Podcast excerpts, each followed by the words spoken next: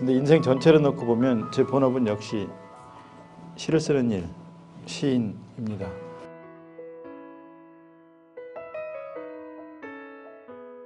유비는 분노에 차서 진레와 질 수 없는 싸움에서 진 뒤에 이걸 참을 수 없고 견딜 수 없어서 누구의 말도 듣지 않으려고 합니다.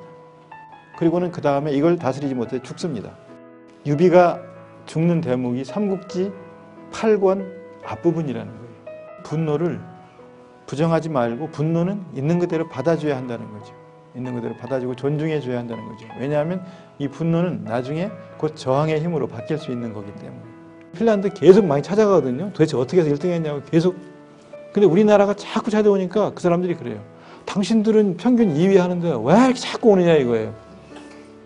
근데 우리는 우리가 어떻게 2위를 했는지 말을 할 수가 없는 거예요.